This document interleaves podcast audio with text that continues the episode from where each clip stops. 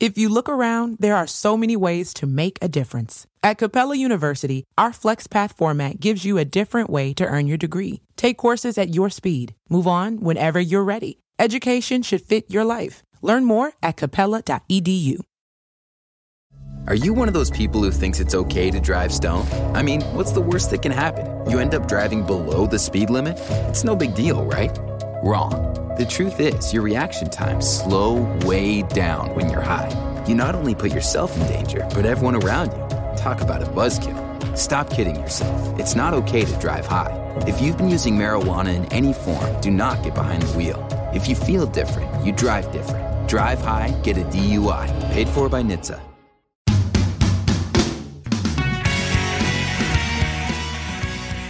Welcome to another edition of the Let's Go Eat Show. I'm Bill Allred, and my guest today is famous radio personality, the midday guy at X96, John C.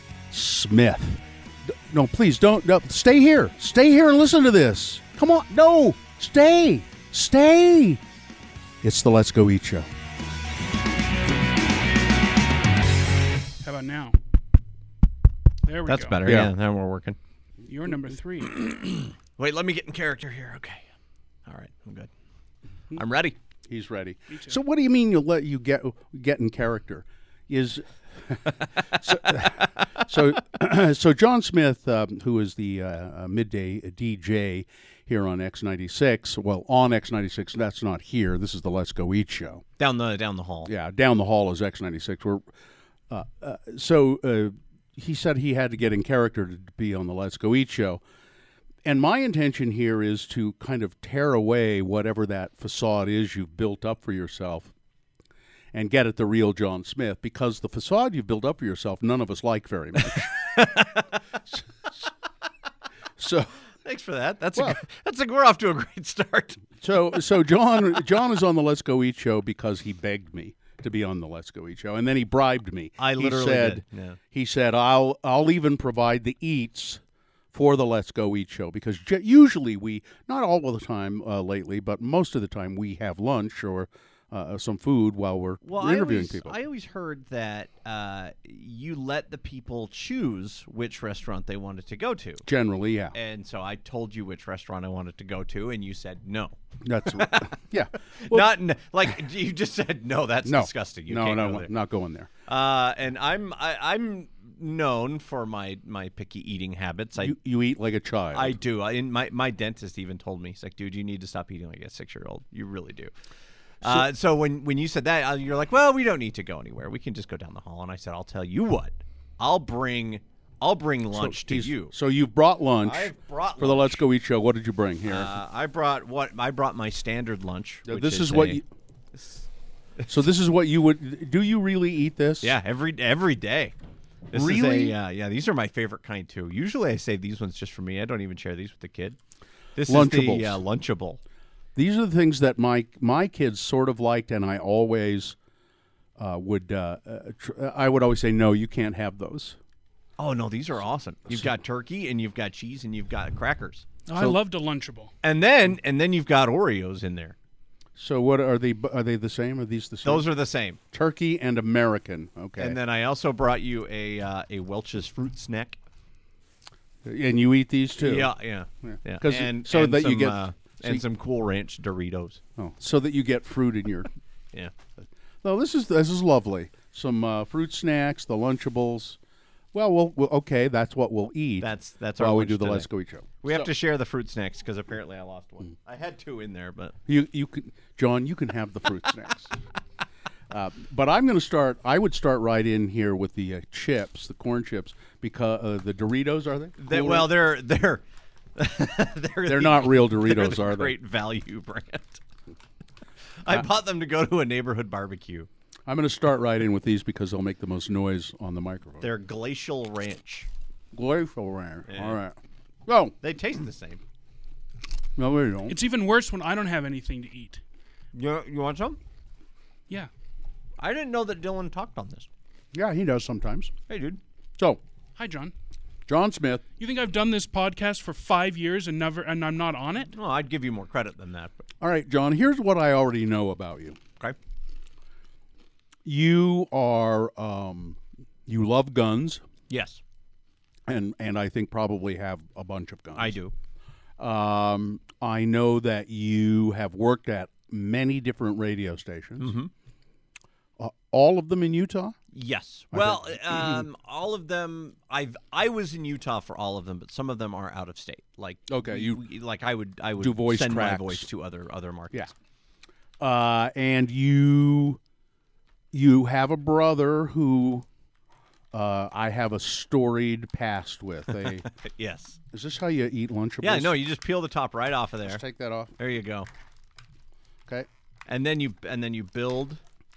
It's Yeah. like it's like getting seven lunches in one. So you take take the cracker Yeah. and you put the turkey on there. That's not like having seven. How is that like having Well, seven because each lunches? one, in is its own individual uh, entity, and then you put your cheese on there, and so you've got yourself a uh, it's a lunchable. I got- okay. All right. Let's see, let's see what you got there. All right. Yeah.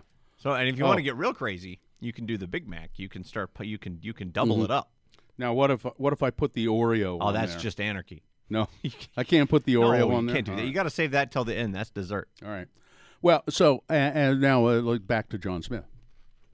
So you have uh, you have a brother. The story path and it, and and John's uh, brother is Brett Smith, Right. uh, otherwise known as Jimmy Chunga, Correct. Who uh, who got his name from me? Right. I gave him the name. Yeah. So that's Which he actually he he admits to. He he fully owns that. it's one of the hmm, man. See, it's good, right? One of no. Yeah, let's hang on. Let's. What are your thoughts about a Lunchable? Is this your first Lunchable ever? Mm, I might have eaten one once before. Dude, I'll sit down in my basement and watch Smokey and the Bandit and just go to town on one of these things. How do you How do you feel about it? Bill? It's it's it's kind of bland and you know it's just kind of bland. Party right? in my mouth, dude. It's turkey on a cracker. But it's not. turkey on a cracker. It's not like I'll, let me just taste the turkey here without the cracker. You're gonna throw out the ratio. It's See, now you've got too many cheese and crackers. see now this is this is salty gum. it's kind of the turkey is salty and it Mm-hmm. kind of has the consistency of gum, although it doesn't stay together in your mouth like like uh, gum. Ingredients on the back. And uh, the cheese. I wouldn't read that if I were you. uh, the cheese is uh, it's just like a American processed American It is cheese. processed American cheese. I also like to. Uh, I the cheese gets a little sticky. Uh-huh. they stick together, so I like to separate my cheeses Okay. as as we go. Uh, that way, I can I don't have to slow down when I'm lunch getting my lunchable on. yeah, God forbid you slow down on putting Well, this shit 'cause in your you, mouth. Hmm. Mm-hmm. you get slimy turkey fingers, and you, you can't get your cheese apart. gotcha. All right. So, your brother Right. is Jimmy Chunga, Yes. and I guess we'll maybe get to him at Uh, some we can point. we can talk about. It. I know I talk about it. Mm-hmm. normally don't I don't uh, I don't air the dirty laundry on the on the radio. Right. Because mainly because nobody cares. Yeah, that's But- that's really quite true. But I think a lot of people that are tuning into this uh, this episode specifically of the podcast, They might they care. they they, they might care. And there's there is there's a cool story there, so we can talk about okay. that. Well, let's go back in uh, back in your life. How, uh, how old are you, John? I am 38. And and Chunga's your older brother. Correct. He's nine years my elder. Nine. Yeah. Hmm. We have a sister in between us, All right. I've met your sister. She's Yeah. very nice. Brandy. Brandy. Very kicks nice. ass. I met her one. I think just one time. Very nice. Yeah. So, you um, grew up in Utah, Yes, Taylorsville. and uh, your your uh, mom still lives in Taylorsville, and I know Yep. your dad passed away recently. Yeah, last year. Kind of pre- pretty suddenly. Too. really suddenly. I mean, he'd had uh, he'd had health problems. Uh, you know, he he suffered a heart attack, several uh, like Hmm. two or three heart Oh. attacks, actually, a stroke at one point, and had diabetes Hmm. and nerve damage, and uh, and but he was actually doing really well. Like I had just hung out with him at a NASCAR race in Las Vegas a couple of days before he died. That was actually the last time I saw him Mm-hmm. Yeah. So Um, it's quite sudden, and and he just he was up getting a snack and just down he went and the paramedic said he was gone before he hit the floor so wa- was it a lunchable? it was not a lunch it was a, it was a thing of peaches Okay, good. It Yeah. was at least it was. in fact healthy. we we banned the song peaches from x96 for a whole year afterwards we just barely recently put it back in So um, y- you, you grow up and uh, uh, you're going to Taylorsville Mm-hmm. schools and Taylorsville High School and all of that. Uh, so what? Um, Why radio? What happened? Where? Where did you want to do that? What made you want to do that? Well, one one is because uh, I grew up listening to, to KJQ and KCGL, and I, I feel weird talking with food in my mouth. This goes against every radio law I've ever been taught. Yeah, I know. Was that kind of way you do it? Yeah. Oh, all right. Um, No, that's not why he does No, it. we do it because it's He does it because of all of the things he- he doesn't give a shit about. yeah. oh, we can Sounding- swear on this too. yeah, sounding good or offending don't. people. I don't So- really give a shit about all those radio rules. So We, uh, my my brother and my sister and I, we were actually all really big fans of music and KJQ and KCGL, and we would actually stay up late listening uh, to KCGL to hear to hear the newer songs as they'd get played. And we were all into bands like Depeche Mode and U2 and The Cure, and and uh, we would all just kind of uh, tease each other about which songs we liked. You know, Brandy really liked Wang Chung. everybody have fun tonight. Everybody Uh, Brett Wang hated Chung Wang tonight. Chung. You know, Brett made fun of her relentlessly because he was into he was into the Cure and Tears for Fears, and I was into the more quirky bands like Devo Mm-hmm. and and and uh, y- you know Sisters of Mercy and Mm. uh, and so we all kind of had our own individual music tastes, and that's it was the three of us kind of doing our own thing. And me and my friends would do our own little radio shows. We called it JJU because it sounded like KJQ at the time. I was like in the fifth grade. J J. I was ripping you guys off when I was 11 years old, man. This, so uh, J J John and somebody. uh, other- yeah, John. and- John Mm-hmm. and my friend Josh, and we were in, in and you, the listener. Yeah, So, okay. so we were in my basement, and uh, a a couple of years after that, Brett gets a job when X96 starts. As yeah, he came your intern. along. He came along. X ninety six started, and he came down. Just started hanging around. Yeah, as people often do to get into radio. That, that which showed initiative on his part, yeah. and uh, started hanging around and working for free. And then at some point, uh, Carrot or did Dom and I? He was so Dom Casual it and I was were with doing you the and show Dom. Yeah, when he was hanging around. Uh, and then I think Dom and I made him our producer, and he started getting paid Right. at that point. And then when Dom left and Carrie and I started doing the show together, he stayed on as our producer. I remember. I remember he was. I mean, he was hungry. Like he taught me so much before I even was, you know, knew that that was a possibility for me. I remember learning from him how hungry he was at the time, because he'd go in on weekends and he'd go in on nights and he'd go in on snowstorms. He worked and- pretty hard. and that that taught me a lot just by watching how and not just him i mean I, I remember watching you know cousin brad drive through through a snowstorm once to get to the radio station to take over the next time slot because i'd go hang out at the radio station with him um, and then so fast forward he gets his own morning show he goes a little nuts uh, Oh, we'll get to that. hang on, hang on. no we're gonna fast forward we'll come back to that um, so when did you get your first radio Uh, job? my first radio show was in 1998. Uh, I got weekends on 107.5 The End working for Biff. And that's where your brother was working Yes. as well. So he was doing mornings on The End. Uh, and Biff Raff, uh, who was a legend from the KJQ, KCGL days. I just saw him. last- Uh, yeah, you, you the guys other just night. Uh-huh. saw him at Book of Mormon the other night. Um, he gave me an opportunity. Uh, I I had gone through a lot of things. I tried joining the army, but I'm diabetic, so they said no. Uh, I tried becoming a cop, but um, that's just not the life for me. So that didn't work You- out. so you wanted to do something involving guns, I, you which know, is it ra- was just- what radio f- kind of fits that. it too. was just kind of a natural i wanted to to do something that just looked fun and looked cool you know what i mean and that's being really young and not understanding a lot about how the world worked and and uh, you know you get a cool car you get to carry guns you get to wear the, the cool uniform and and so i i really idolized that that position and then Mm-hmm. there's a lot of cops in my family so they were like oh yeah go go be a cop dude you can do that So why didn't that work Uh, out? because being a cop sucks well, it can't be worse than being on the radio. Uh, no, I remember I did some ride-alongs uh, and was was getting ready to go to the the post academy, and I remember being in uh, some situations with with cops when they dealt with domestic disputes and pulling a fat guy out of a bathtub and dealing with missing people, and I just like you know one week of doing that, and I was just like, can I can I can Yeah, I can you I can say- say, you can say fuck I that. Mm. literally I told the sergeant I'm like fuck this this is just not the world for me and he laughed and he goes it's not the world for a lot of people and and I did what a lot of cops should do when they realize that and and ran as far away from that as I could because I knew I would absolutely suck at that job Now, you uh, were you still in high school when you were doing some of this? no I was out of high school I was uh, I was 19 Um, Did you go to college at all? no, no, not No one- desire? not one day. Um, I had just, no desire to do it. No, I uh, I always kind of looked at higher education as a uh, uh, a necessity if you know what you want to do. I was surrounded by a lot of friends that were going to college Mm-hmm. and had no idea what they were going to do with it. So I'm like, what the fuck are you going to school for if you don't know what you're going to be? Why are Yeah. you spending all this money and time? I'm going to figure out what I want to do. And while I was uh, while I was trying to figure that out, uh, an, a night job opened up at K Bear, and I tried out for it, uh, which was the rock station, and and Biff was the PD over that, the Mm-hmm. program director over that as well. And he's like, you know what, you you sound a lot like your brother, and you have a lot of knowledge about this alternative music that we play. I'm going to put you on my station.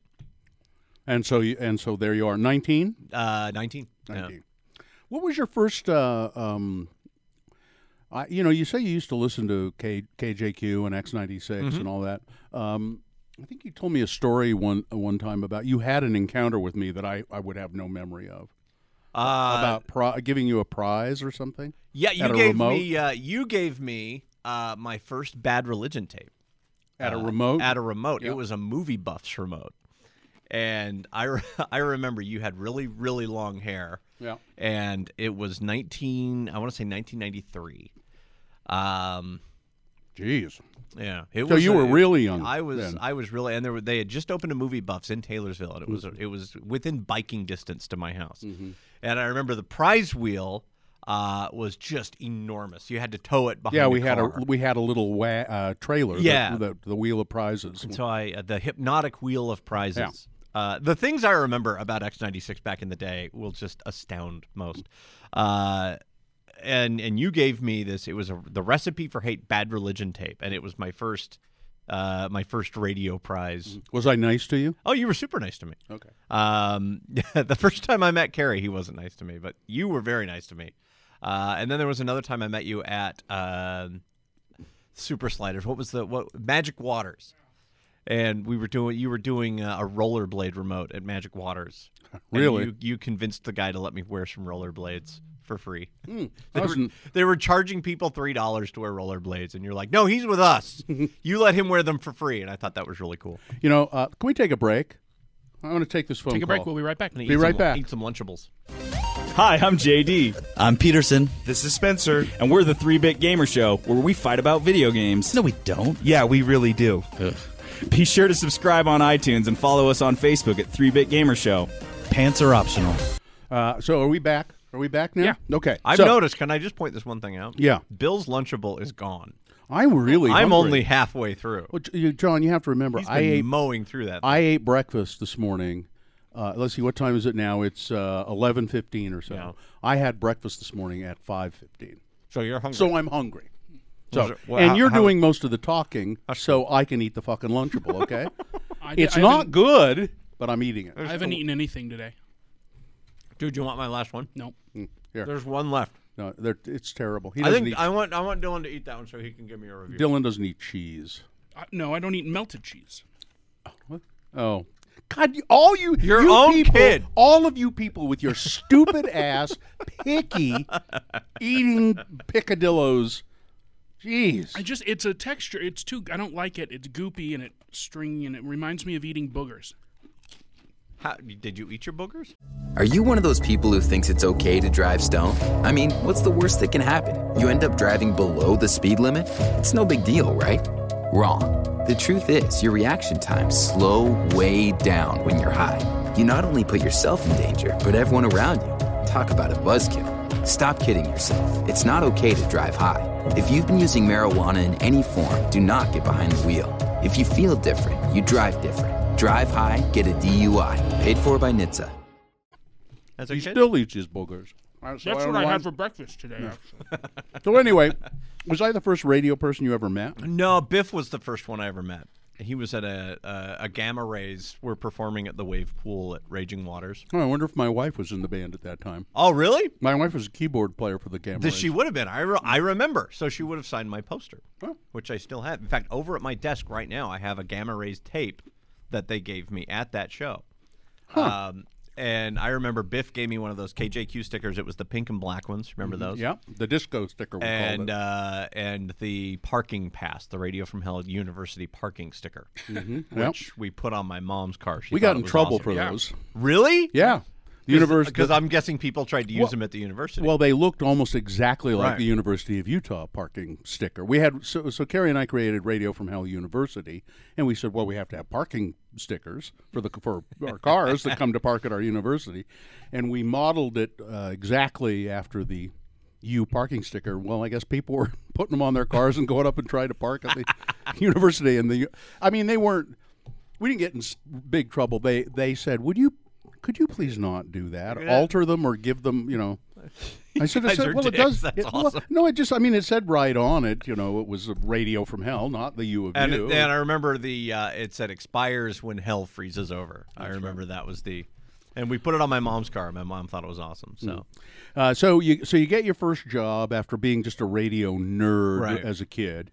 You get your first job at uh, 1079 The End. 1075. 1075. Yeah. Didn't they start out as 1079 The End? No, And it's then they- 1075. Oh, that's and then right. it went We- to 1019. we made fun of them because they weren't really the. The, Right. the end should always be ri- really at the end of the dial. because And uh, they weren't. the- because there was this guy, this this a hole named Kayvon, who's now our boss, Mm-hmm. uh, put a station on called 1079 The Edge, Oh, right that's right. after, right, after the end I remember- started. Oh, was that? hi- I didn't know that. that was his- Kayvon, yeah. Yeah. So, so you were working uh, at at uh, the end, and I'm and Carrie and I, and we're doing uh, X96 by this time, Mm-hmm. uh, and uh, we were not uh, we were not good friends with that radio station. Well, no, there's some bad blood there, obviously. For uh, you know, you guys all start together, and then there's bad blood. On Do your- we want to? Do you want to take this time to talk about that? Well, I, ge- I mean, what we can say about it, uh, I would say So I about don't. it is- Honestly, I don't know. I don't know. I don't know the story. So what I would say about it is, uh, we're doing X96 and we're being pretty successful right out of the gate. We're pretty good and we're Right. doing well, and uh, getting more and more popular. And the morning show is doing well. Carrie, Carrie and Bill, Radio from Hell, and uh, Jimmy Chunga, uh, uh, John's brother, Brett. Uh, is our producer and and he he he was a he was a he was an okay producer. Uh, he was, but he was v- valuable and good uh, as uh, characters and sketches, and and you know we we included him in the show quite often, and uh, I have. I have one mem. Before you move on from him being your Mm-hmm. producer, my one memory of your brother was w- in the Provo. X96 in the Provo days. Mm-hmm. I was five years old or something. and uh, for some reason, you had brought a Playboy to talk about, or some kind of porno- pornographic magazine to talk about on the show.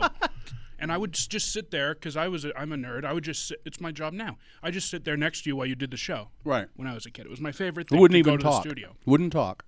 And uh, Now it I was- can't shut him up. it was time for the Playboy segment, and you pulled it out and, and opened a page, and I kind of peeked over, Mm-hmm. and you went, "Hey, get out of here, You're five. Jimmy!" Come. And so uh, Chunga took me out, and we walked around the field in front of the KJQ studio, like throwing Or the rocks and X96 stuff, studio, or X96 studio, throwing rocks until the porn was gone. That's fun. Take him out of here. That was it. that was all I. Until the boobies were gone. So so anyway, we're being. And now that's why every time you see boobies, you throw rocks at them. Hey, no, it's whenever he sees Chunga, he throws rocks at him. whenever I see Chunga, I think of boobies. so And I, you know, and I, I you know, I'm happy to, to you know, I don't want to spill a whole lot. And I, I certainly don't want to make this all about him, but I know a lot of people. I've, I get questions about him all the time. Well, there's really not much. I mean, from my vantage point, there's not a lot to say, Right. Other than uh, so, the, so uh, there's a- uh, I don't know who exactly started at the end, uh, but uh, Biff was over there, and um, some other uh, folks from. Uh, You had Biff and Andrea and that's right. uh, and Dom. and so we get Ah. a, uh, a Chunga gets a call and says, "You want to come and do a uh, a morning show for uh, for us with Mr. West." And Chunga asked us, you He was know, with uh, with Marcus first. Remember, that Marcus was his first partner. sure? Yeah. All right. Okay. Anyway, No, see, I think I think I think he was with Mister, then he was with Marcus, and then he was with Mister Now, again. Mr. He and Mr. did the cold case, right on Saturday yeah, night thing. Right on X ninety but I, six. I'm pretty sure that the morning show started with with either, yeah. I don't. We'll have to, At any rate, like does- it, that- like, like it fucking matters. But I mean, he sort of asked us, "What do you think? Should I do this?" And I and I said no. I said, "I think you. Uh, I don't think you're really. I don't. I think you would be better if you waited another year before you did your own morning show." I said, "I understand that you want to do it, but I think you would be better at it if you waited a little bit longer." a- And just you know, kind of developed more, and Right. because he was not, he had not been in radio lo- very long, only a couple of years. yeah. And uh, but he went, no, I'm going to do it. And so off he went, and then uh, it was a pretty bitter fight between the two radio stations for a long time. Oh yeah. a long time. It was it was uh if you ever watched Cheers, it was like Cheers versus Gary's Old Town Tavern. Like it was this uh it was this rivalry Mm-hmm. Yeah. that like we would mess with your guys' shows, uh you guys would would mess with our shows. Mm. Um I remember we we made the X90 sucks stickers and passed them out at the big ass show once. Mm-hmm. Uh, you know, we would, and I, I think Biff told me a story about flying a hot air balloon over the stage once with an end logo. I don't remember that. Yeah, but- Mm-hmm. I don't. Uh, but I, I mean, you hear stories, and obviously, depending on the source, the story may be completely fabricated. but ultimately, we won. Yeah, well, yeah, you got me. Yeah. So so I mean, that's essentially the story. you know, the funny thing is, is uh, you know, we had uh, 22 different jocks that passed through the end, um, the end studio, and I think there's, I think me and Carrie Bushman are the only ones that are still on the radio today. Really. So she's on FM 100, and I'm on X96. Uh, I think it's interesting that you know how many DJs were went through that. I'm a geek, man. That's that's the, I love I love this industry. I love this job, and I think that's I think that's what confuses a lot of people. yeah. See, I've never cared for it. Yeah, no, I'm serious. I don't. I, I like I like doing the radio from hell show, but I don't like radio at all. Right. I don't like the business of radio. Yeah. I don't like all of that. You know. I I love uh, I I love the marketing behind it. I love the sales behind it. I don't like doing sales, but I love just the the the the parts that come together to make a radio station function. So how many radio stations have you worked at? Uh, see now that number I don't know.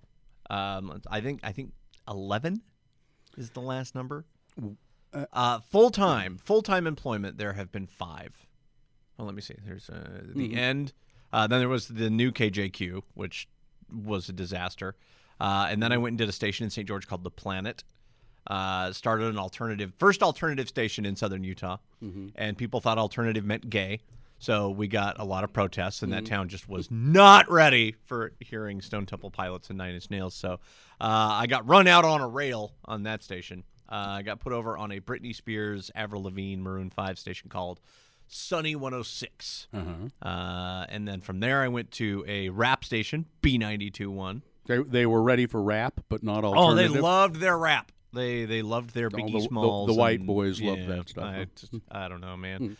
Uh, and then I went from there to 95.9 The Hawk. Mm-hmm. Uh, and then from there to X96. And, uh, and, there have been a lot of like voice tracked side jobs in Yeah. between then and there. But uh, you know, I, you know how many stations I've worked for? One. I mean, really, if you consider that KJQ morphed into X96, it's the same. It's the same station. I, I've worked.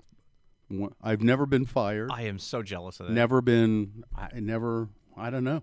I've had a couple of other job offers here and there, but never Being fired Mm. sucks so bad. So were you fired from all of those jobs? Not all of them. I was fired from Most of them? Uh, not uh, and like when you, when you hear the word fired, you think, oh, I you took your pants off in a meeting. You you know, uh, Well, no, what that means is we're moving in another direction Right. and that you're not that direction. like KJQ, the the station flipped formats, and we were all let go. The planet, the station flipped formats, and we what were all about let the go. end? What happened there? Uh, the end, I quit um, to come work at KJQ. I got offered a music director position uh, to work at KJQ, and I eventually did mornings and program director. so when you came to work at KJQ, it was in the same building that uh, X96 and uh, Carrie and I yeah, and- the the trolley building. Oh, Yeah, and Gina, I think Gina was on the show by then. Yeah, yeah. And uh, so you come to work there, and I don't think I knew who you were.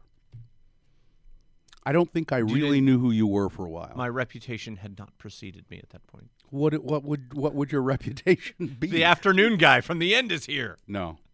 I, I don't think see again because I don't pay attention Yeah. to that stuff. That's that's what I mean by the radio business is not something that interests me much. Right. Uh, but then at some point, I guess I uh, somebody I realized, wait, this is Brett Smith, Jimmy Chunga, who I can't stand anymore, Mm-hmm. his brother. So I don't think we, uh, I don't think Carrie and I were. It's not that we weren't nice to you. I think we ignored ignored me. ignored you completely. Mm-hmm. Yeah. I think uh, What that? How'd that make you feel? it was expected. I mean, I kind of figured um, going to a rival station. KJQ was uh, very much an end rival at the time because they were both kind of playing that that kind of more classic alternative. Where this was 2004, and X96 was more in the System of a Down, Rage Against the Machine, Corn Yeah. uh, type of type of place. So X96 in the end weren't head to head so much anymore. But I knew uh, it really sucked, man. I mean, and not just what you guys did, but it really sucked moving over uh, because I lost all of my friends at the end. Everybody that I had ever mentored with and, and learned from uh, and now called me a turncoat for going over to to Simmons. And then I get over, and then nobody here Nobody at Simmons. liked Uh, nobody you. at Simmons liked me because of who my brother was, and nobody trusted me because I was coming over from. They were like, "Well, you know, Maybe he's a spy. yeah, that was that was." And Alan Haig, guys, um, He was a, uh, a head program director. yeah. Uh, he was the one who actually brought me over. He was the one that came and hired me. Uh, he said, "No, n- nobody's going to like you. Mm-hmm. You're okay with that." And I was just so hungry for advancement and to have a new opportunity to move up. Because I'd been with the end for uh, six years at this point, and was still doing nights and weekends and just working my ass Fill off every in. Mm-hmm. hall. Yeah, just looking for a solid spot. And this was my first full time slot. Uh, and so I was like, yeah, fuck it, man. I'll go. I'll I'll do whatever you need. Uh, and so I came over, and and uh, Newcomb was nice to me, and and uh, you know the KJQ staff was obviously cool, but um, there was also some animosity there because I replaced Chet and Brad, uh, Oh, yeah, who that's right. were who were longtime fixtures in the radio community and were longtime friends of you and Carrie Mm-hmm. and Gina and and uh, and so in comes John Smith uh, to replace Yeah. the friends of ours, you know. Mm-hmm. And, how long did that? How long did that last that you were there? It was uh, about a year. Good sol- a good yeah, solid about a year. About a, I think maybe a year and a half. And then It was they not long. and then uh, they've decided that this was not working out. Yeah, it just it wasn't making any money. It was on three different signals. I mean, it was 1031 in Salt Lake, 100.7 in Ogden, and 1051 in Provo. And I had to say that shit every time I opened the mic. Well, that's the way it was with the old Oh old KJQ too. I mean, the old KJQ Yeah. was on. You know what, what Biff I think came up with the the slogan. uh, You know, uh, uh, three shitty signal, three lousy signal, one great station with three lousy signals, or you know. and it was just right at the time when streaming was becoming a thing and and uh, downloading was becoming a thing and mp3s were just kind of getting their traction and so the station just never i- i- i- what we call a one share you know it's ratings it never it never got past a one So, uh, so you, so, you- so after that, you go, you're out of a job. What do you do? yeah i i applied to over 300 different radio stations across the country uh, I, Were you I- married at this point? Mm-hmm, Yeah, I was married, but you know, no kids and and not a whole lot of family ties because my brother and I weren't weren't speaking at this point. Mm-hmm. Um, uh, and he and I haven't literally haven't talked since then. Like like Since you left, since I left the end. Uh, there were some words exchanged. We call it uh, Sharon and I call it the "fuck you" match, Mm-hmm. and I hung up the phone, and he hung up the phone, and that Why did was that happen? That uh, it's a you, long story. we, I mean, you It's were a you long you were story. close to your brother at one Oh time. yeah, we were tight. I mean, we were we were best pals. But um, uh, you know, it's it's dirty laundry. I mean, it's it's family Mm-hmm. stuff. Uh, So it not not professional stuff. More, no, it more was it's family it was stuff. all family stuff. Well, I mean, it was professional stuff in that um, he didn't like where I was going, and I I felt uh, for various reasons that he was trying to. Uh, Keep convin- you, hold conv- you back. he was trying to convince me of things that were not in my best interest, but in his best interest. Mm-hmm. Yeah. Uh, and when I got the morning show for KJQ, it really became apparent that uh, we were no longer going to be friends. Mm-hmm. Um, and that continues. and to this day, Yeah. uh, I saw him at Dad's funeral, uh, and that didn't go so hot either. Mm-hmm. So, uh, you know, I- it's one of those things. Family squabbles are, are no, you know, everybody's got family members that they don't agree with. So. Yeah, I can't hate. I can't stand my son here, dude. and he doesn't like me much. Um, and people people ask about him all the time, and I'm just like, you know what? I love my brother. I do. I learned so much from him, and and both in how to act and how not to act. And I love my brother. I I I, I have no problem saying that.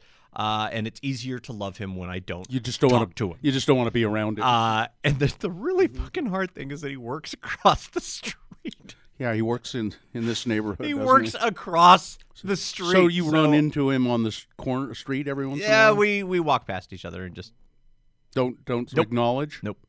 Yeah, because I've told you this story that I ran you into saw him in the him. bathroom. Yeah. I ran into him at, and I was really surprised at a at a movie theater.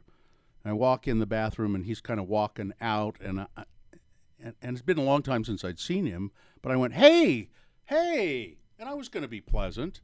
You know, I was surprised and caught off guard, and I was going to be pleasant. And he went, he, he went, "What?" Do I And know I s- you? Yeah, well, I mean that's and I said you you uh, you you look an awful lot like somebody I know, and he said we've never met, and walked out the door. Huh. Yeah. That's that sounds about right. I mean, we it's not even that awkward. It's just kind of uh it's strangers on the street almost. Uh and if if we were to talk, it would be pleasant. It would be, you know, hey, how are things? All right, well, I'll see you around. But we just don't even do that. Um So your career arc, Yeah. as such as it is, uh, well, what is it? I mean, do you do you feel uh, as though? Oh, oh, I since- Oh, gotta go. I gotta go back. I'm sorry. yeah, okay. Uh, I gotta go back. So, um, one of the things is he had he had kind of a reputation. Uh, Your brother, of being Chunga. Mm-hmm. being a, a pain in the ass, uh, and so a lot of people wouldn't work with me. And knowing ten, you know, ten years later or whatever, uh, hearing these stories of, oh yeah, we we didn't hire you because we didn't know if you were were like that. Well, that's or- not fair. no, it's really not. But I literally got passed up on jobs at like Mill Creek Broadcasting and Bonneville Broadcasting, and so I I kind of came to terms with the fact that I was going to have to leave the market. So, uh, so you applied at 300 stations, Yeah, and then you so- finally get some I, a I, nibble I from. did job I did job interviews in Milwaukee. I did job interviews in in Trenton, New Jersey. I did job interviews in Florida. Uh, I drove 700 miles to Bakersfield, California, for a job that I didn't get. Um, Hmm. and I ended up getting getting a morning show and, and program director position in St. George. I was able to stay in Utah and, and move down there and had a great time. Did your wife ever Um, say to you while you were When Big Mobile charges you an arm and a leg, they're taking your money and your power. And your arm and leg. Boost Mobile gives your power back with an unlimited plan for $25 a month on one of America's largest 5G networks. We can't give you back your arm and your leg because we're not qualified surgeons. Unless you're an iguana who can grow limbs back. Switch to Boost and get an unlimited plan for $25 a month. Boost Mobile. Unleash your power. New customers only. One line $25 per month with auto pay. Additional restrictions apply. See boostmobile.com for details. applying for all of those jobs and the kind of stuff that you know that uh, maybe you ought to consider something else Not once. Never. She has uh, she has stood by this god awful uh, career choice of mine uh, the entire time. She's never even questioned it. In her defense, I, John doesn't have any other skills. He This really, is true.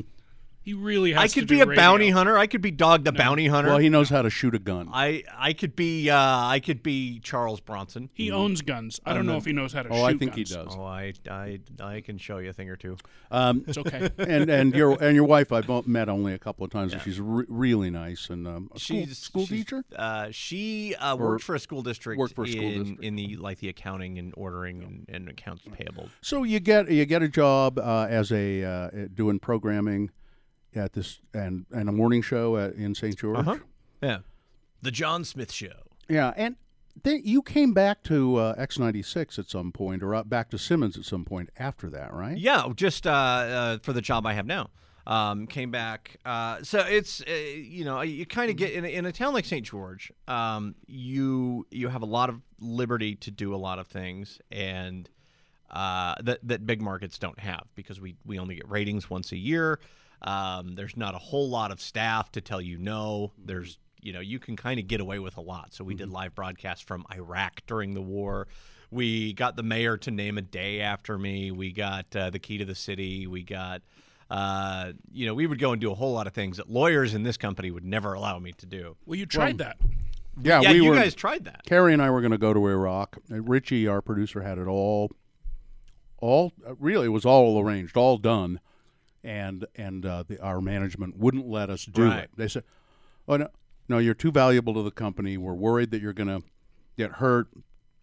And I said, so, so we're more valuable than David Letterman. we're more valuable than Stephen Colbert or whatever. because they ever they've all they all did it. Uh, And at some point, you changed and you said, "Well, Bill will just go and Carrie will stay, so that if the something happens, you still have one of the You guys." still have mommy And or they- daddy at home. and they made yeah, and they made you they made they made you like search insurance policies, Yeah. but it just Right. never never got off the no, ground. never never ha- happened. And so we got we got away with a lot of stuff, but then eventually I got to like I did a thirty foot ramp jump with the Nitro Circus, and you know I did all of these these really fun things, and uh, and then you kind of get to a point where you kind of you kind of you know wonder what to do next. Well, you, were, yeah, I mean, you were the big, big, big, big dog. I I really was I was I was a big fish in a little pond. right.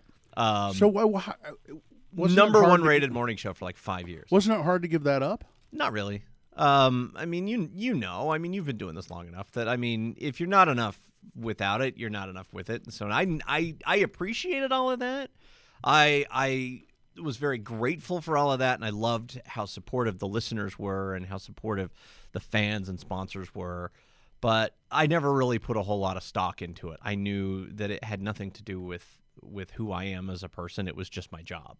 So I get just as much satisfaction out of being a music director and a midday personality on X96 as I did uh, being, you know, face on the billboards and, uh, you know, that guy. I- really? that That's. just- I mean, because that's.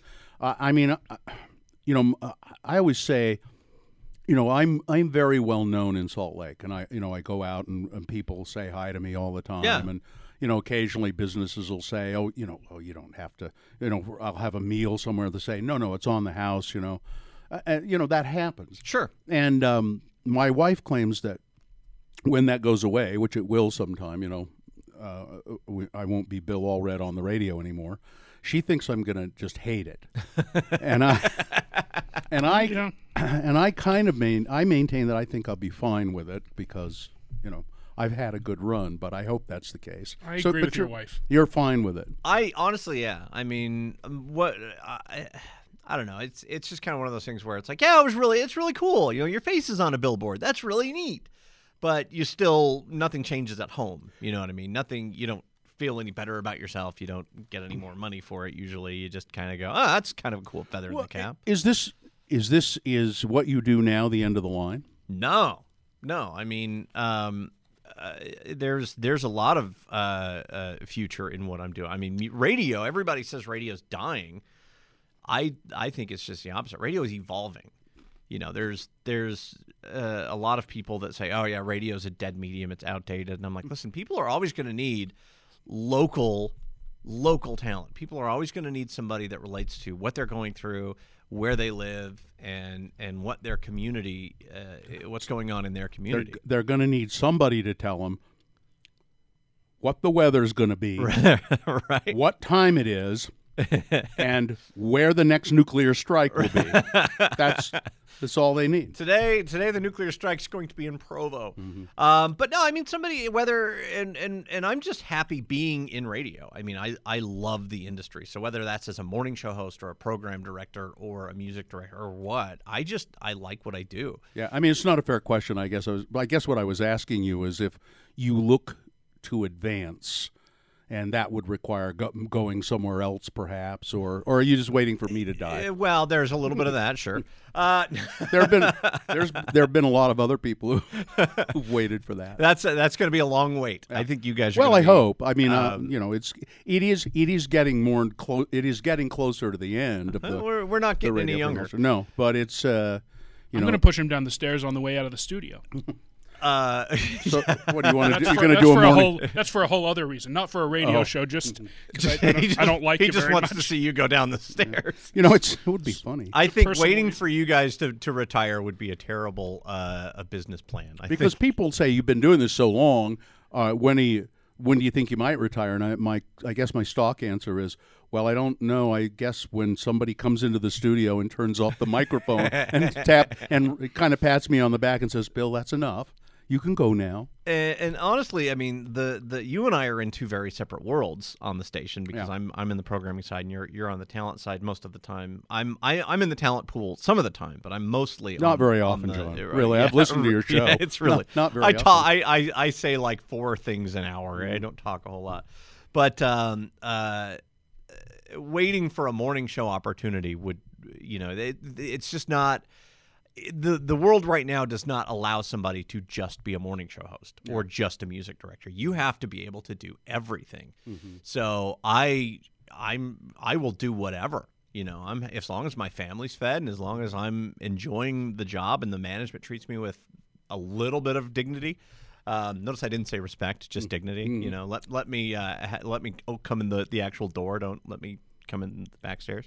Um, So, so you're I'm I'm happy. So your uh, so your plan is to keep, just keep b- radio will be until you get to the point where somebody Where comes somebody in comes and in, turns it off. turns off the microphone and says that, that's it. Yeah, I mean, right now the position I'm in right now financially, I'm doing, I'm, you know, I no complaints. I've got, you know, the, uh, You got a house. and- Mm-hmm. satisfaction wise, job satisfaction wise, no complaints there. I get to work with my best friends, Mm-hmm. uh, people who I consider family, uh, and I get to listen to music that I love. I get to hang out with rock stars. I get to, and I get to go home and spend a ton of time with my with my wife and kids. Mm. So.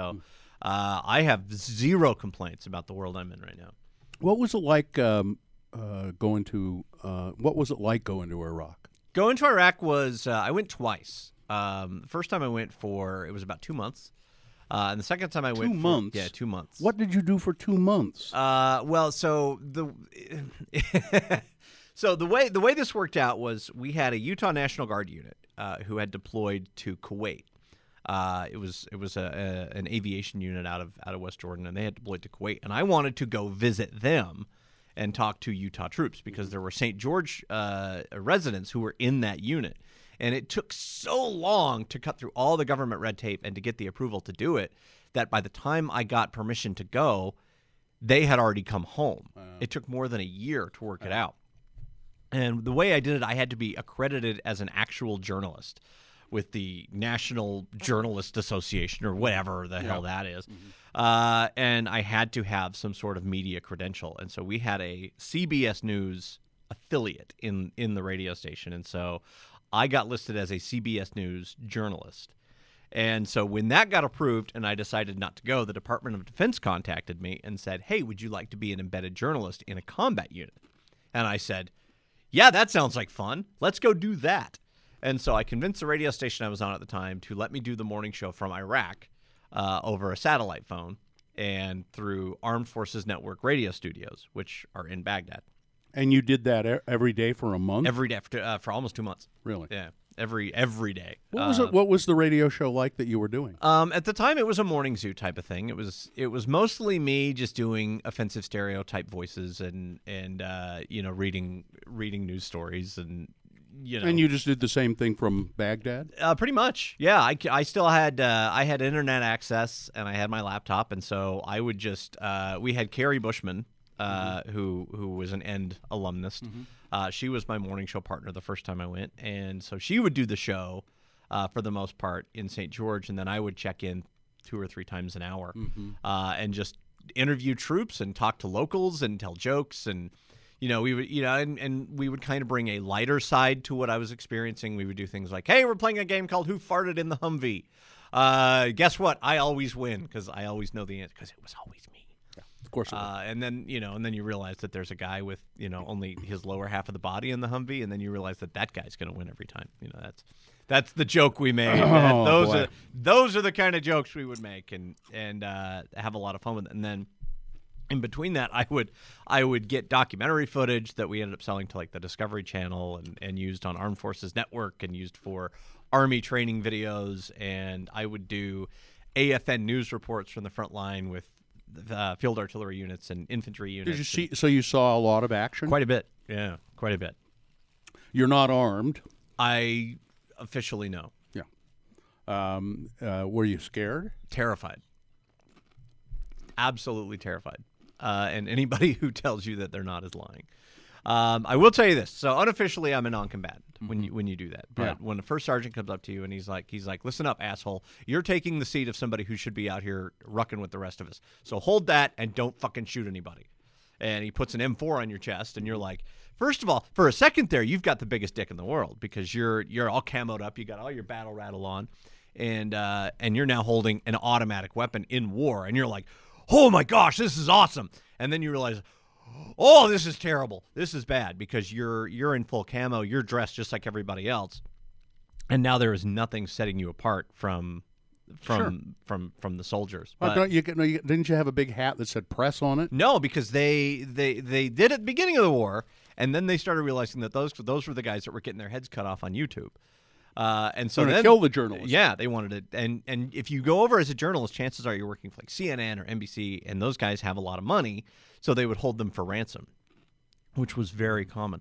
Uh, and then, y- so then what people would do is they would just wear the, the polo shirts. So you'd get the the tan uh, cargo pants and, and like a black polo shirt. Yeah. And then everybody realized that that's how the CIA dresses, and so those guys would get picked off first. So they're like, okay, if you're going to be with us, you're a DoD contractor. Uh, you're outside the chain of command, but you will dress and act just like everybody else. Mm-hmm. So they send you to basic training, they teach you uniform standards and appearance, and you get the haircut, you get the uniform, and off you go. Um, Mm. Did you ever run into Brian Williams from NBC over there? Nope. I Hmm. did. I did run into Tim Hetherington, uh, who was. Oh, uh, I know. He One of was the guys with, who uh, did uh, Restrepo. Cornwall. Yeah. Uh, he with um, uh, Sebastian Younger. Sebastian Younger. Uh, Tim was the one who was. He ended up being killed in Syria. Yeah, I couldn't think of his name the other day. We were, I was, uh, somebody was saying how much they admired Sebastian Junger, Younger, uh, uh, for his reporting on and, And you know, that dude is hardcore. yeah, they and he and I've met him a couple of times Yeah, and super uh, nice interviewed guy. him a couple of times. He's really nice, but and I said, and then it was devastating for him when he lost his uh, friend there, and I couldn't think of Yeah. it was British guy, right? British guy. Trim, Tim Hetherington. Tim Hetherington. And then uh, the name's escaping me. The, the NBC News guy, uh, not Brywy, but the other one who's always out getting getting shot at. Anderson Cooper? No, no. Nobody had uh, shooted Anderson Cooper. Um, but the other dude, he kind of looks like Anderson. Wolf. Uh, No, no, no, no. No, he's on NBC. It'll come to me. Um, but no, it was really bizarre because I went the first time I went, I went by myself. Like, like I had no idea what to expect. I didn't, I didn't have a cameraman. I didn't have a producer. It was just me on a flight, uh, uh, and off I go. Um, And then, wh- how did it come about that you went again? um, so then when I, when I went the second time, um, I was working for uh, a classic rock station, and we had a St. George unit, uh, the the 222nd Field Artillery and the 213th Forward Support Group. Uh, they were in Baghdad, Mm-hmm. and so by this point, I'm already listed with DoD. I've already got the credentials. All I had to do was book a flight, and so. Um, I I literally just told my boss I'm like, look, I, I want to go do this. I want to. What'd you do? Did you book a commercial flight? I did. Yeah. Yeah, yeah, people don't know that, but you, You can, can- yeah, you, you can, book a, you could book a commercial flight into Syria right Yeah, now. right I now. mean, there are some airlines that fly, in, or probably just one. It was uh, that it was flies in cheaper to there. fly into Kuwait, so I flew into Kuwait and took a taxi to the army base in Kuwait, Ali Al Salim Air Base, and then once I was there, I, I checked into a space available flight and took a uh, took a Mac flight into Baghdad. So Yeah. Yeah, Um, it's crazy. It's cr- it's crazy that you can do that.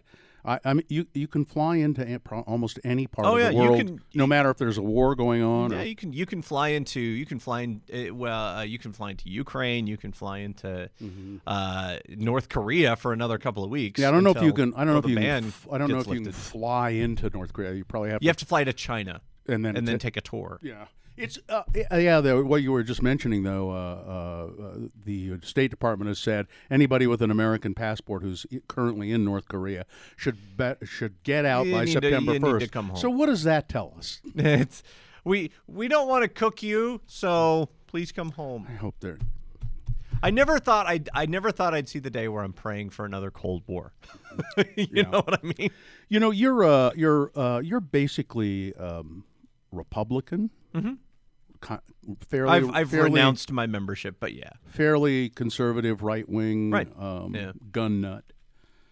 Uh, and and yet we never have political arguments. Eh, I mean, I'm I'm fairly left leaning as far as Republicans go. Um, y- you know, people get so caught up. eh, I call it the American Idol effect. They get so caught up in in the people that are running for their party that they refuse to see any flaws in them whatsoever. You know, it's like the people who love Donald Trump and the people who love Hillary. They refuse to see that both of them were just fucking assholes. Flawed candidates. You know what I mean? Like both of them. Uh, like I literally wrote on my ballot, "Fuck them both." I mean, that was literally what I wrote because I was just so annoyed Mm. with how uh, how they were both being portrayed, both in the media and by their fans on on social media. It was just Uh, let- It's a uh, glitch let's- in the Okay, matrix. let's have a political argument. Then. All right. Don't you think in the long run we would have been better off with Hillary Clinton as president? I, I don't I, I honestly don't know, John, I really? honestly don't know, but in the really? long run, well, no, I- because I, I, because don't you know. because she had a record. Uh, n- whatever you think about her ethics and uh, and I would not. Where's say those she- emails? I would not say she's the most ethical person in the world or her husband was the most ethical person in the world. But if you just base it on her record in the Senate and in the State Department, she knows what the fuck she was doing. Yeah, she has more And experience. and she is not uh she's not a I don't think she's an evil person. Mhm. So so now we have somebody in the White House who has no idea what he's doing, and his only concern is his image, Yeah, exactly. which is uh, one of the classic definitions of a fascist. Yeah. But Oh, you know, man, like oh, sad. Mussolini or that. And this is this is the hard thing when you talk about politics is that you get you get into a this or the other. You get into a Mm. Well, two. that's- a, that's a the choices two-sided- we're presented. Mm. and that's what's so messed up about it. And but so you've got you've got to admit we would be better off at this moment. honestly, had she- I don't know that we would at this moment, at this exact moment. I don't know that we would. we wouldn't be worse off. we wouldn't be worse.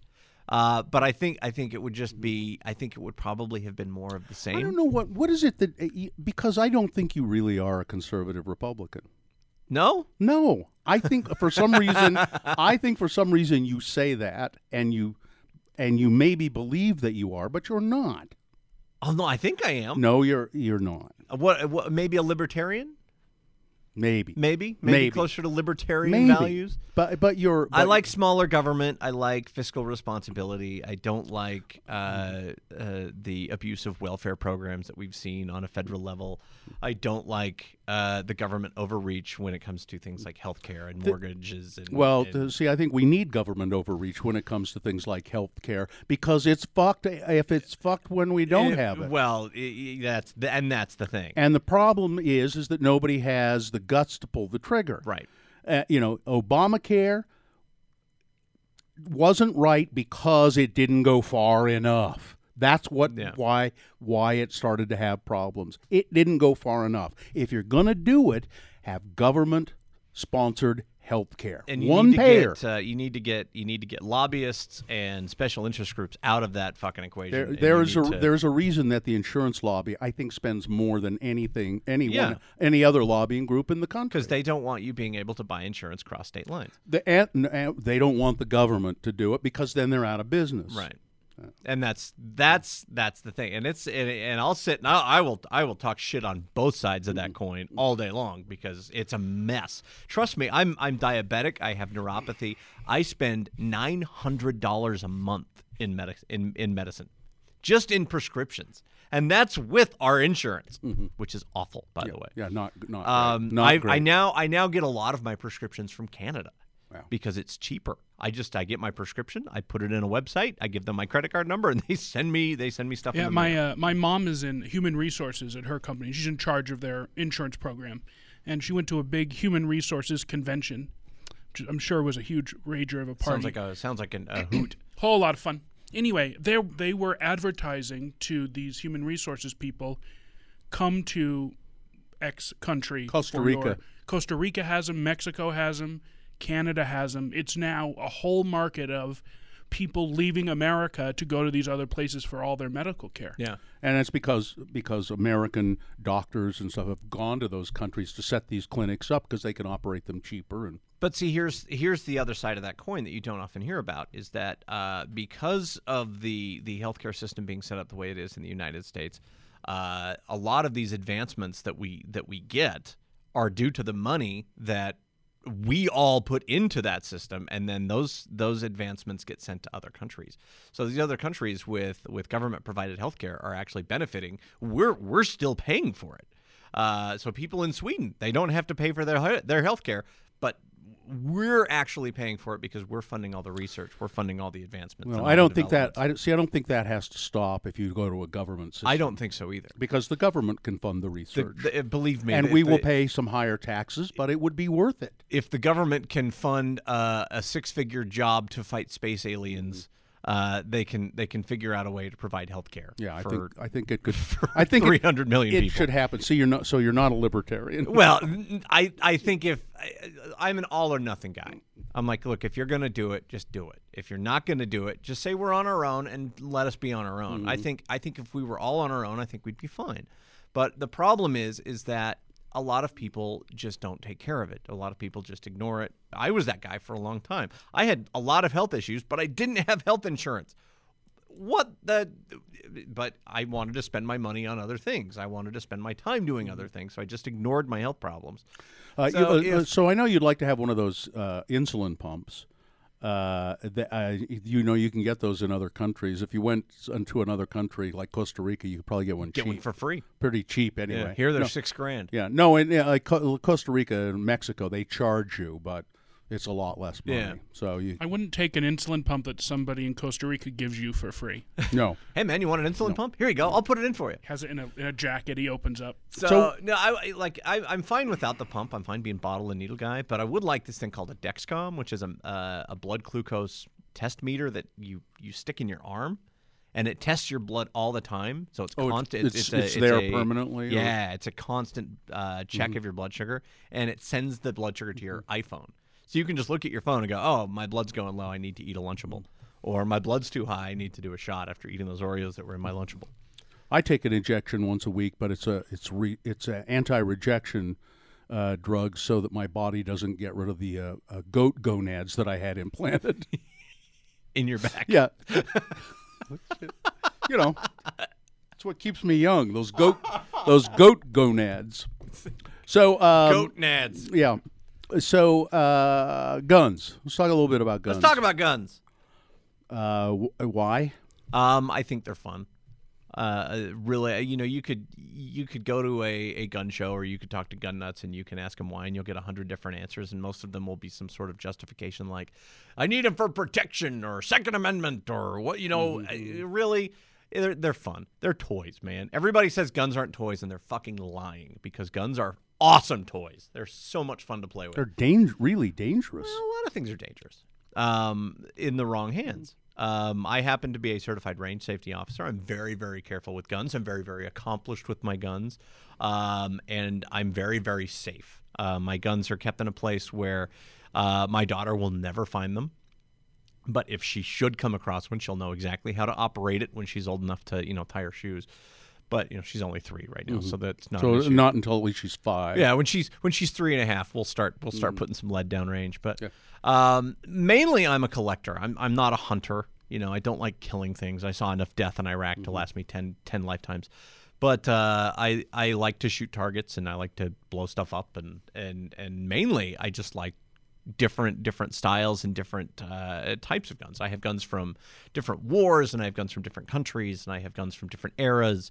And uh, the the fact that guns have changed very very little in a hundred years uh, fascinates me. Like we have this this technology that that literally peaked in the early 1900s that we still use today in warfare. Like the the 45 handgun, it's called the 1911 because it was literally invented over 100 years ago, and we still use this. It is still the the best handgun in the world. But but there have been technological improvements. I mean, Sure. there- you know there there are uh, uh, uh, sniper rifles that can shoot uh, two miles. yeah, I mean, and- there's been improvements in optics and in uh, in in the manufacturing. You know, carbon fiber and plastics Mm-hmm. and.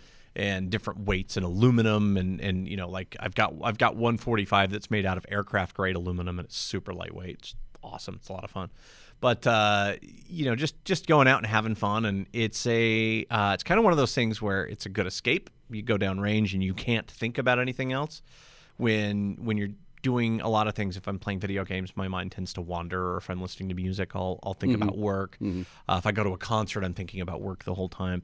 But if I go to the range, it's that's the only thing I can think about because safety is the key. You've got to make sure that you're you're focused on your target, and you've got to make sure you're focused on your surroundings and your situational awareness. What are other people on the range doing? Are they being safe?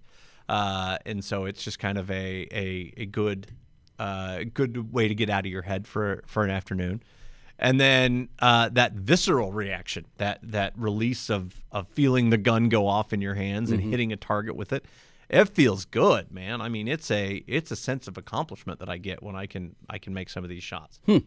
Uh, do you ever uh, and, and uh, d- do you think of it in terms of uh, protection at all?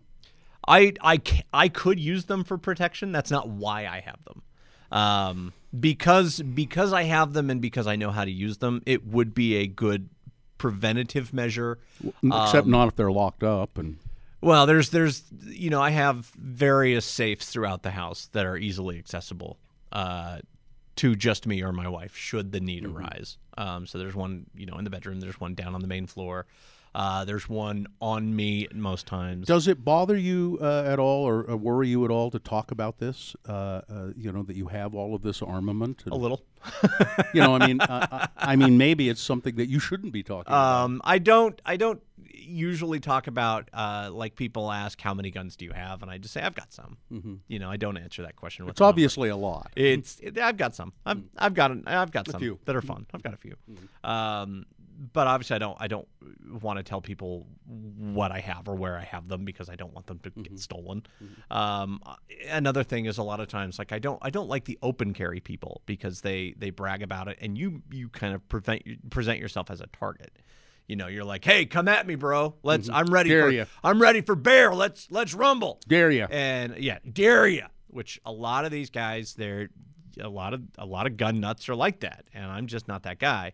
Um, but there's a lot of shit that goes on out there, and it makes me nervous. It really like I there was just another one last night. Guy shot six times crossing the street, Mm-hmm. two blocks from where we work. Yeah. So no, it wouldn't be. i it's not something that I th- I think about as a protection thing. That's not why I have them, but since I have them and since I know how to use them, that would be uh, that would be the the go to option.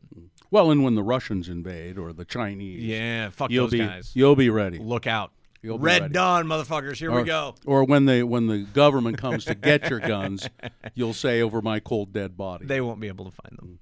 They- and they won't and they won't come to get them either. That's what everybody said. I think Barack Obama should have a, have an employee of the month plaque at every gun manufacturer No in kidding. the country. Thanks to that guy, I wasn't able to buy 22 ammo for five years. And he didn't. And and there was never any move none. Uh, in the Obama administration None. to restrict guns. nope, not one. It's not going to. Um, and I fell victim to that. I bought I bought a uh, I bought an AR-15 and I paid twice as much as I would if I were to go buy it today. Because you were afraid that. because I thought, well, they're gonna they're gonna ban these things again, just like they did in '94. Hmm. Uh, if I want one with with the with the moving parts, I'm gonna have to get it now. Hmm. And sure enough, I sold a guitar. I sold a, a prize guitar. Let me ask you something about the uh, the guns thing uh, too, though. This bugs me, and I think you know about this, and I think you know these people, Mm-hmm. uh, people who make silencers, Yeah, and they, they don't. What do they call them now? Suppression Supp- devices. they're suppressors. Yeah. they're not silencers because they're not silent. But um, but but there's all of this bullshit about why. Well, I need it, you know, so because it's uh it's e- my hearing and all of this it's kind of it is a hearing protection Uh, issue. but you can put on you can put on uh, uh, you know headsets. You can. to to that. It, the the main reason to have a silencer is so that you can shoot somebody and not be detected. Actually, no. The the reason that silencers were banned, it was in the 1930s to prevent poaching. That was why the law was originally passed. Um, and it's just kind of morphed over years, but it it doesn't it doesn't quiet the gun that much. Isn't uh-huh. it like in the movies where it just goes? No. No? Not at all like that. Uh, not even close. Um, it's still very loud. It's still, I mean, you're still uh, releasing a tremendous amount of energy in a very small space. It's going to make noise. Uh, what it does, it suppresses the noise that comes out of the barrel, uh, not out of the breach of the gun, not out of the action of the gun, uh, but the uh, but the the majority of the energy goes through the suppressor and is then uh, quieted down to about to about mm, probably 110 decibels. It's not quiet by any means, but uh, I can go out to the range with a suppressor on my AR-15 and I can shoot without hearing protection. So uh, one shot, one shot without hearing protection can damage your hearing irreparably for life. Um, just one.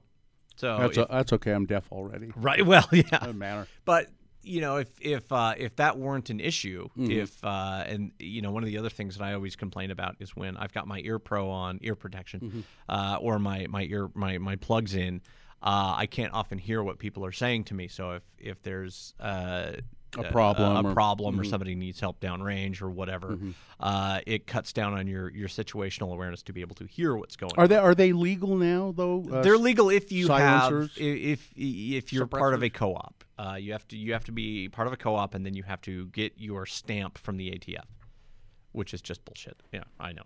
That seems weird. It really is. It's bizarre, and it's very expensive, and it takes a long time. So it's it costs about three hundred and fifty dollars just to get approved to buy a silencer, which is about thousand dollars, and then you have to wait for the ATF to grant you permission, and that takes about a year. So, well, see, John, if you would if you'd stop buying that shit, you could get an insulin pump. Uh, luckily, my, my good friends over at Silencer Co take care of me. So Yeah, go, uh, you got that plug in. Yeah. Uh, would you like to do it again? You're good. friends- Silencer Co. Uh, let's see. Is there anything else we need to talk about? Uh, I, I don't know. I, I feel like I, I because of the ADD, I think we bounced around a lot. I don't know if I actually Are you- finished finished any of the stories that I you, started. You are ADD. oh, very much so. Very much so. Riddling kid. Your, you know, your wife seems so nice and so calm and so smart The exact opposite of, Yeah. of what I and and good every looking. so way. really, the in exact every All of those possible areas. way. opposite. yeah, eh, All- yeah. She's smart. She's shy. She's uh, very introverted. she's very clean. Mm-hmm. Uh, me, I'm just, I'm just. She, a- does she eat well? She she does. She eats salads Eats most better, of the time. yeah. Mm-hmm. She doesn't like sweets. She doesn't like cheese. Uh, She eats salads for most every meal. Um, uh, Poor thing. I know, right? And she God is bless her. Mm-hmm. she is my exact opposite. Uh, we met when we were 15. Can you believe that? Really? Like she has been with me through this whole She- she this became- whole thing. Did she become your girlfriend when you were fifteen? Uh, I think we she bec- we were we were friends. We worked at a place called Discovery Zone in Taylorsville. Mm-hmm. Um, we've been talking for an hour. Holy an hour, yeah. shit! Yeah. Really? Yeah. Are you gonna edit this down? no. God no. Well, this is way That's too way. long. Oh it's my way too much work. gosh. No, it's Um, a podcast. People don't care. Really? Yeah, they'll listen to a bit. Oh wow. Well, in this case, they'll listen to a few minutes and then they're going to just They're shut gonna it off. skip forward through a lot of it. No, they'll Uh, just hit tur- that skip forward button. They'll just um, turn it off. They'll go, "Oh wait, I, it's John Smith." No, I don't want to hear that. Who's, who's that guy? Uh, But, but, your no, we, wife we will listen all the way to the end. we dated all through high school and uh, and then we dated for a few years after that and, and got married in, in 1998 and she's been with me through this whole mess through everything through getting diabetes through uh, Who did you catch diabetes from? uh, from the You- Lord you, know, from Jeebus it's uh, it's it's hereditary. it's her it's yeah type one is hereditary so Well. thanks dad Uh, John, I think that's it. did you enjoy your lunchable Not particularly. Dylan but, ate all of but our I was chips. hungry. I did eat all your I chips. didn't even get I got one well, you should have brought me a Lunchable, John. I didn't eat, I didn't open the fruit snacks either Let's Well, see. you eat the fruit snacks. uh, stay away from the orange and yellow ones those ones aren't You know, I had another question I wanted to ask you while you, when you were going on about the silencers, and I, it just Um, but yeah, It just it- it- escaped yeah, me. Silencers, they- it is a hearing. no, I don't want you affected. to talk about silencers Okay, anymore. All right. I'm trying. Uh, it- the, the that final question. You want to talk about escaped guns me. some more? No. Uh, I it's just not going to. I might edit this part out. Yeah, do that. Just end the podcast. All right, that's it. Thanks for listening to the Let's Go Eat Show. I'm Bill Allred. My guest has been uh, John Smith. Do you have a middle name? Uh, C. Yeah. What? Oh, It's just a letter C. Uh Uh-huh. Yeah. John C. Smith, uh, Dylan Allred. Thanks for producing the show. Uh-huh. I'm not going to thank you for bringing the Lunchables uh, because they're Me neither. terrible. Well, you didn't get any. Yeah. Uh, and that's it for the Let's Go Eat Show. Remember, always, if you're pouring drinks, always make mine a double. Thanks for having me, dude.